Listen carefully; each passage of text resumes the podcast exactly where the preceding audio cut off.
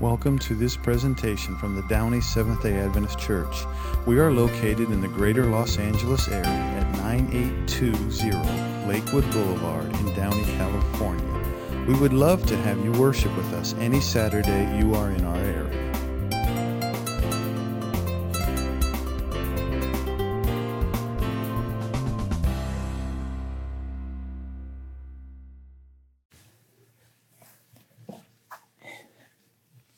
Well, for those of you who are joining us for the first time uh, or have been out, we're starting. Uh, we started a new series last week called "Passing the Baton." Bill mentioned it in his children's story, and we're taking lessons from the early church. Today, we're going to talk about the early Adventist pioneers of our faith, and also part of. Uh, we're going to continue on next week, and then we're going to wrap it up at the end of the month of what are how do we how do we take these lessons and not only apply it to our present context, but more importantly, how do we face the future? Where do we go? Is our world changing? Amen. So, though our world may be changing, the principles that we can learn from the early believers, from the Bible, and also from our early uh, Adventist pioneers are also just as relevant even for today. So, let's go ahead. Let's begin with um, a word of prayer. Um, I'm just going to stay off the stay off the bat. We're probably going to go over a little bit just because I'm cramming as much. I'm cramming a couple thousand years of history into 25 minutes. All right, let's pray. Father, we thank you for your goodness as we dive deep now into the lessons of our early church. Lord, it's important that we look back and reflect because we need to remember the lessons. Otherwise, Lord, what are we bound to do? We're bound to repeat them. So be with us now in Jesus' name. Amen. Amen. There once was a young man named Johnny, and Johnny had a girlfriend. Johnny loved his girlfriend. He wanted to take his girlfriend out on a date. And so they went to the movies. He stood in line. Actually, they both stood in line. They waited, they bought their tickets. He then went to the refreshment stand and he went to go get some popcorn and a soda while his girlfriend went into to grab their seats. So he waited the requisite five minutes to get the popcorn and the soda.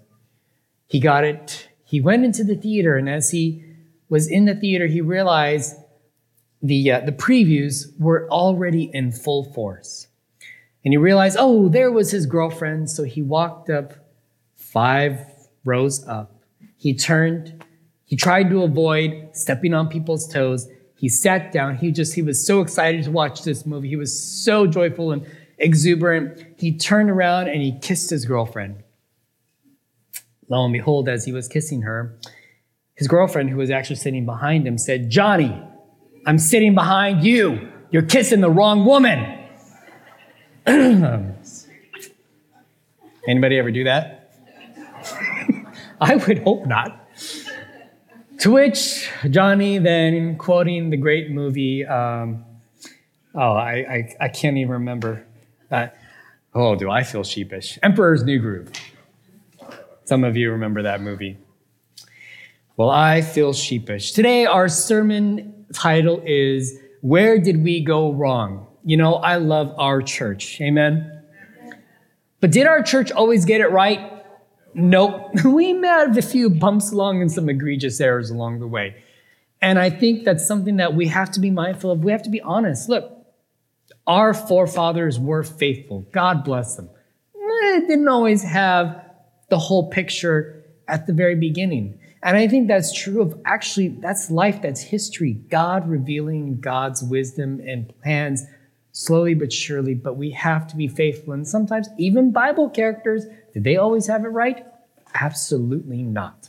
So, let's go into a little bit of our story. Now, the Adventist Church, Downey Church, where does it come from? Well, it's part of the Seventh day Adventist Church denomination. And where did this denomination begin? Belong a long, long time ago in the 1800s. There was a man named William Miller who started the Millerite movement. Okay, the roots of the Adventist church began with the Millerite movement. William Miller he was a, what we call a reluctant prophet. He was actually a deist, and a deist was at one point um, this belief that they reject Christianity with all of its miracles and supernatural revelation, or actually more of argues for a, a distant God who does not actively participate in earthly events or affairs. However, in 1812, the War of 1812, his life was forever changed because as he experienced life as a soldier, he began to question his beliefs and his assumptions and his thoughts. Well, eventually, he went and turned to the Bible and he began this very rigorous Bible study. He was a zealous student. He started in Genesis and continued to go through the Bible verse by verse. To me, I love this guy. He's a good student.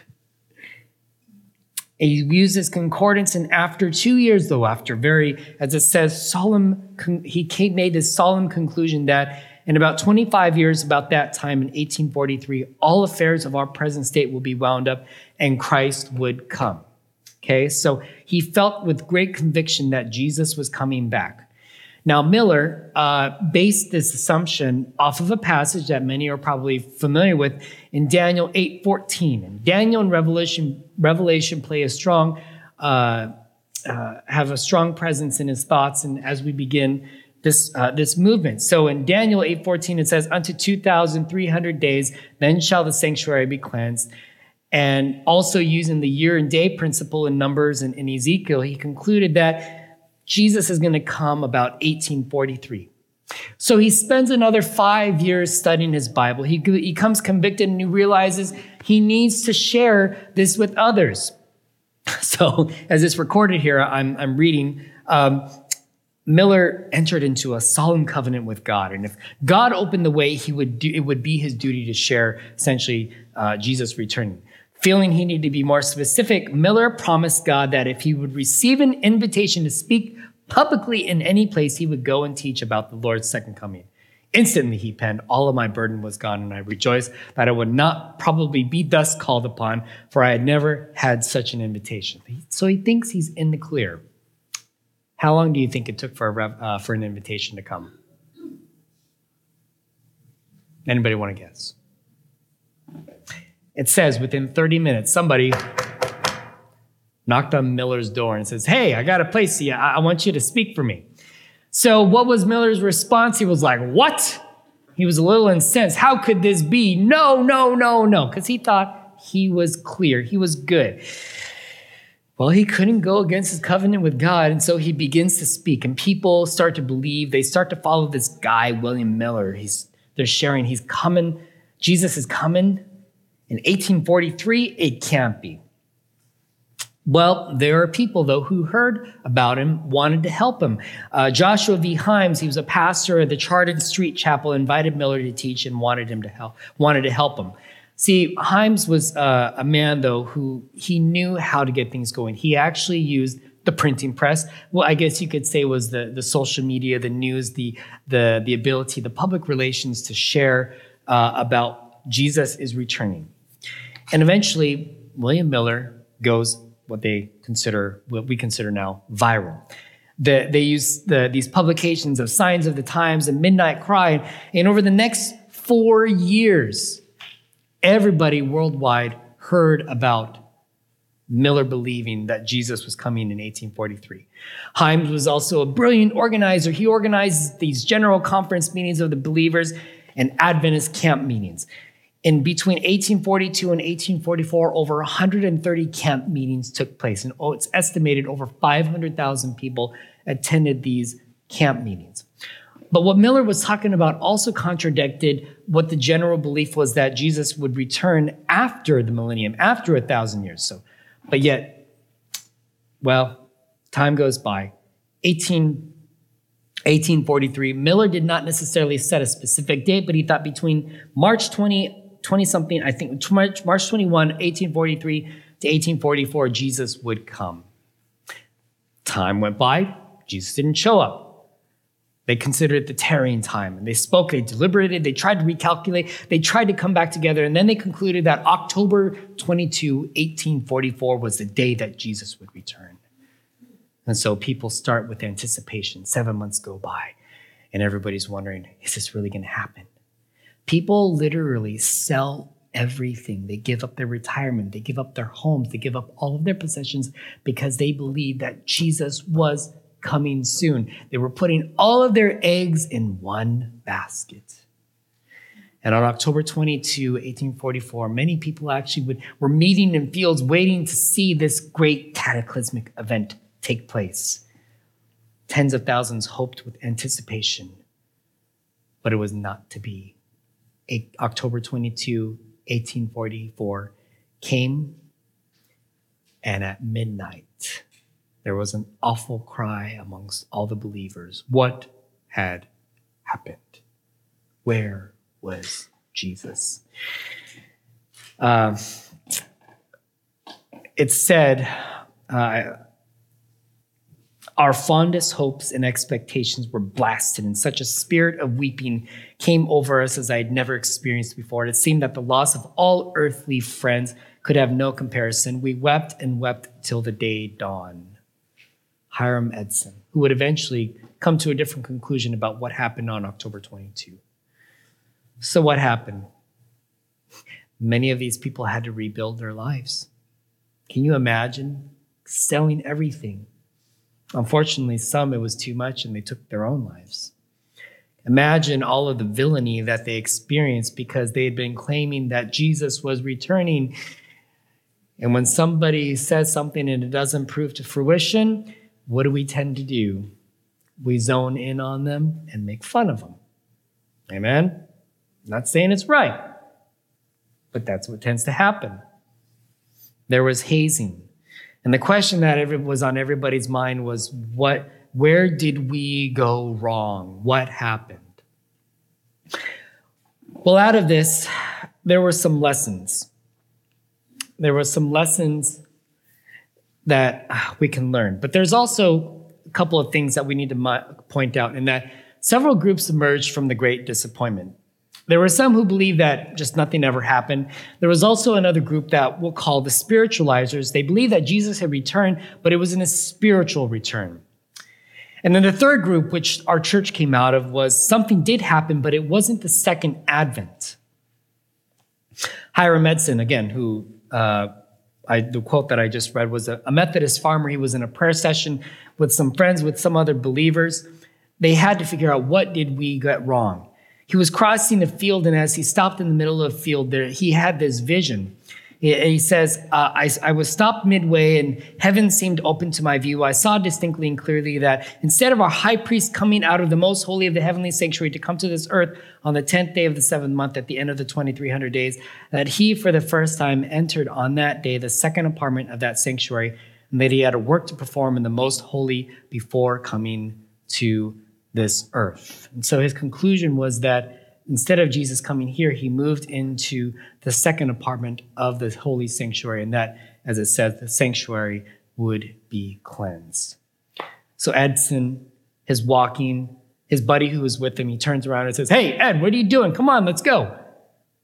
They continue their walk.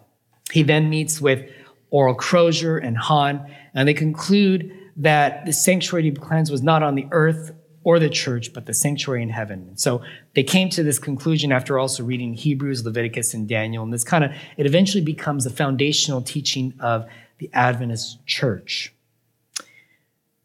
But the Adventists, the, the early believers had to come to this conclusion that you had to have an open mind to be flexible and united in purpose were the key characteristics of the early church and the Adventist pioneers. Edson realized we got it wrong. So, what do they do? And much like the principles that we talked about last week of teaching, of scripture, of prayer, of, of fellowship, and, and the fourth one, which isn't here in this story, but is also across the board important, that of food, they didn't forget those principles. Rather than just giving up, they went back to the Bible. And they didn't give up. They learned, okay, we got it wrong, and they had to admit it, but that's okay. But what can we learn from this experience, and how can we move forward? So they were faithful to the early church principles of prayer and of teaching of fellowship. early church leaders, our pioneers, had to swallow the truth that they had been mistaken. How hard of a pill do you think that was to swallow? That was a hard pill to swallow. And oftentimes, I think, you know, even as a church, we look back on this part of the period where we weren't actually even formed, but it's an important part of our history that we have to recognize it. And look, look, we got it wrong. And one of the glaring things that we have to remind ourselves too of what does um, what does Matthew 26 or Revelation 3 3 talk about? Do we know exactly when Jesus is coming? 2 Peter 3:10. No one knows the day or the hour when who will come. The Lord. So while in their intensity and desire to know, it, we have to remember across the board and multiple times, Jesus and other authors in the Bible say, hey, buddy, we don't know exactly when Jesus is coming. But God is faithful because remember, as we also talked about, God told the disciples to go teach, preach, baptize, and lo and behold, guess what? I am what? I will never leave you or forsake you. Amen? So that is a promise that God will be with us. And though we have this great desire to see Jesus, look, we don't know exactly know when Jesus is going to return, but he will return. But this sets off a movement. And actually, we weren't considered a movement. They didn't want to be called a church because for many of the early church pioneers, they were they were a little, let's just say, they were a little hesitant to want to bring in an organization because many of them had had a bad experience with organized church. But as we'll, we'll talk about next week, why did we actually have to come together and, and organize? Well, ultimately, it was in the best interest to be able to bring the church, the movement, to the best way to be able to share the gospel. But this is pre actual incorporated church. Between 1844 and 1863, the early believers, they continued to meet in small groups across the country. And then they eventually started, decided, decided to get together in these called general conferences. They would meet, they would share ideas, they would come together, they would study. In fact, some of our uh, most um, important beliefs that we uh, now believe over the intervening years, such as Christ's second coming as a literal event, the Sabbath. Uh, when people die, they're simply asleep. Um, and the prophetic gift, all of these beliefs were were um, articulated and, and realized in between the intervening years of the time of 1844 and 1863. So you have these small band of groups working together, sharing the good news, and putting in, as we talked about last week, their own money, raising money. But they, they many of them spent their own money to succeed in sharing the good news that Jesus was returning, but more importantly, that Jesus had died and desires to save you. Amen? Amen. So, along the way, we also learn of a prophet. Ellen G. White emerged as a leader and a prophet to help guide the Seventh day Adventist Church. And I'll also mention, too, she was not uh, just like William Miller, she, she was a reluctant prophet. She did not want to be considered or called a prophet, but God used her in a mighty way. I, you know, as I was um, studying and, and, reminding myself of all this history, Ellen White was 17 at the time of uh, the Great Disappointment. And for a time at the very beginning, she lost faith and thought, oh, well, it's over. But in December, she has her, I believe it was her first vision.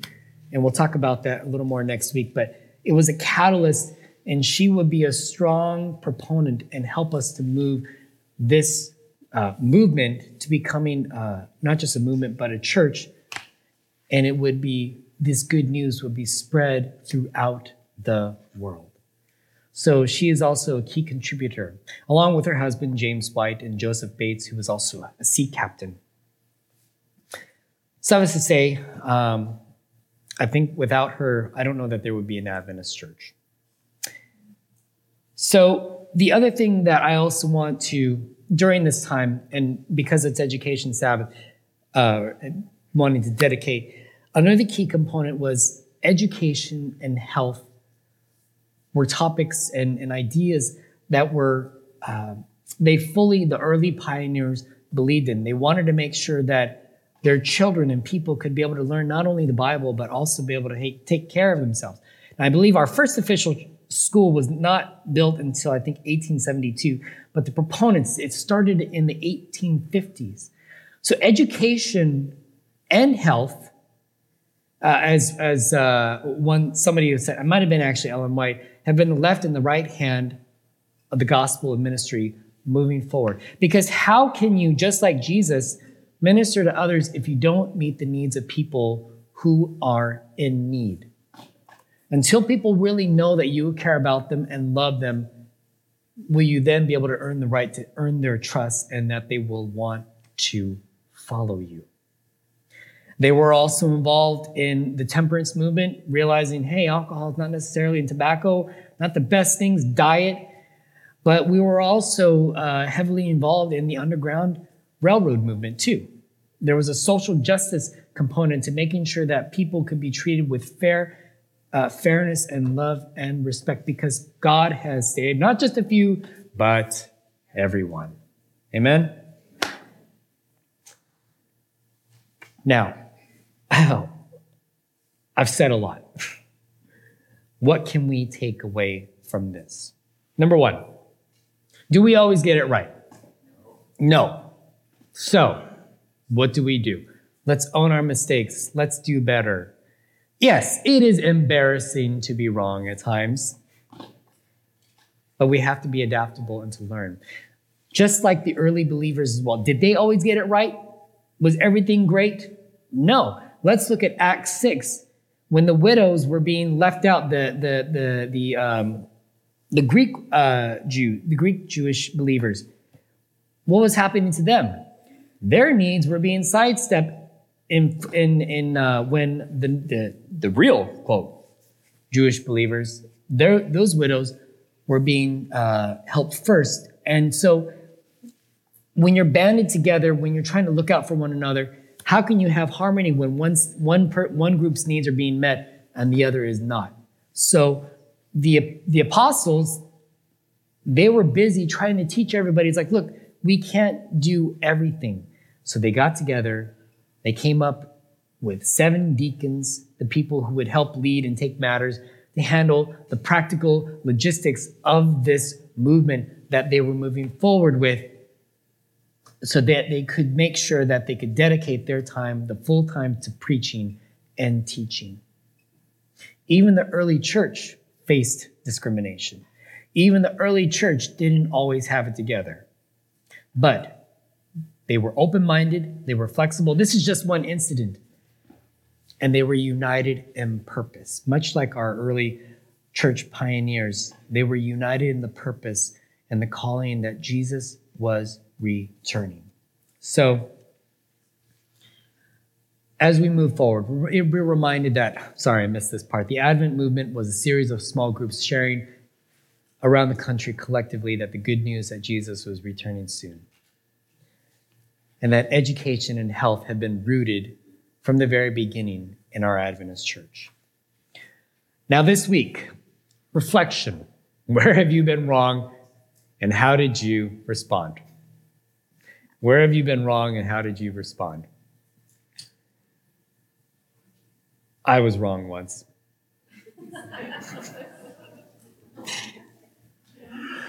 I assumed that my wife and I were dating. According to me, it was August 4, 2002. However, a couple of weeks later, uh, one of her dear friends asked, uh, So what's going on? It's like, What? Are you guys dating or not? Yeah. He said, No. She told me, You haven't, a- you haven't asked me properly.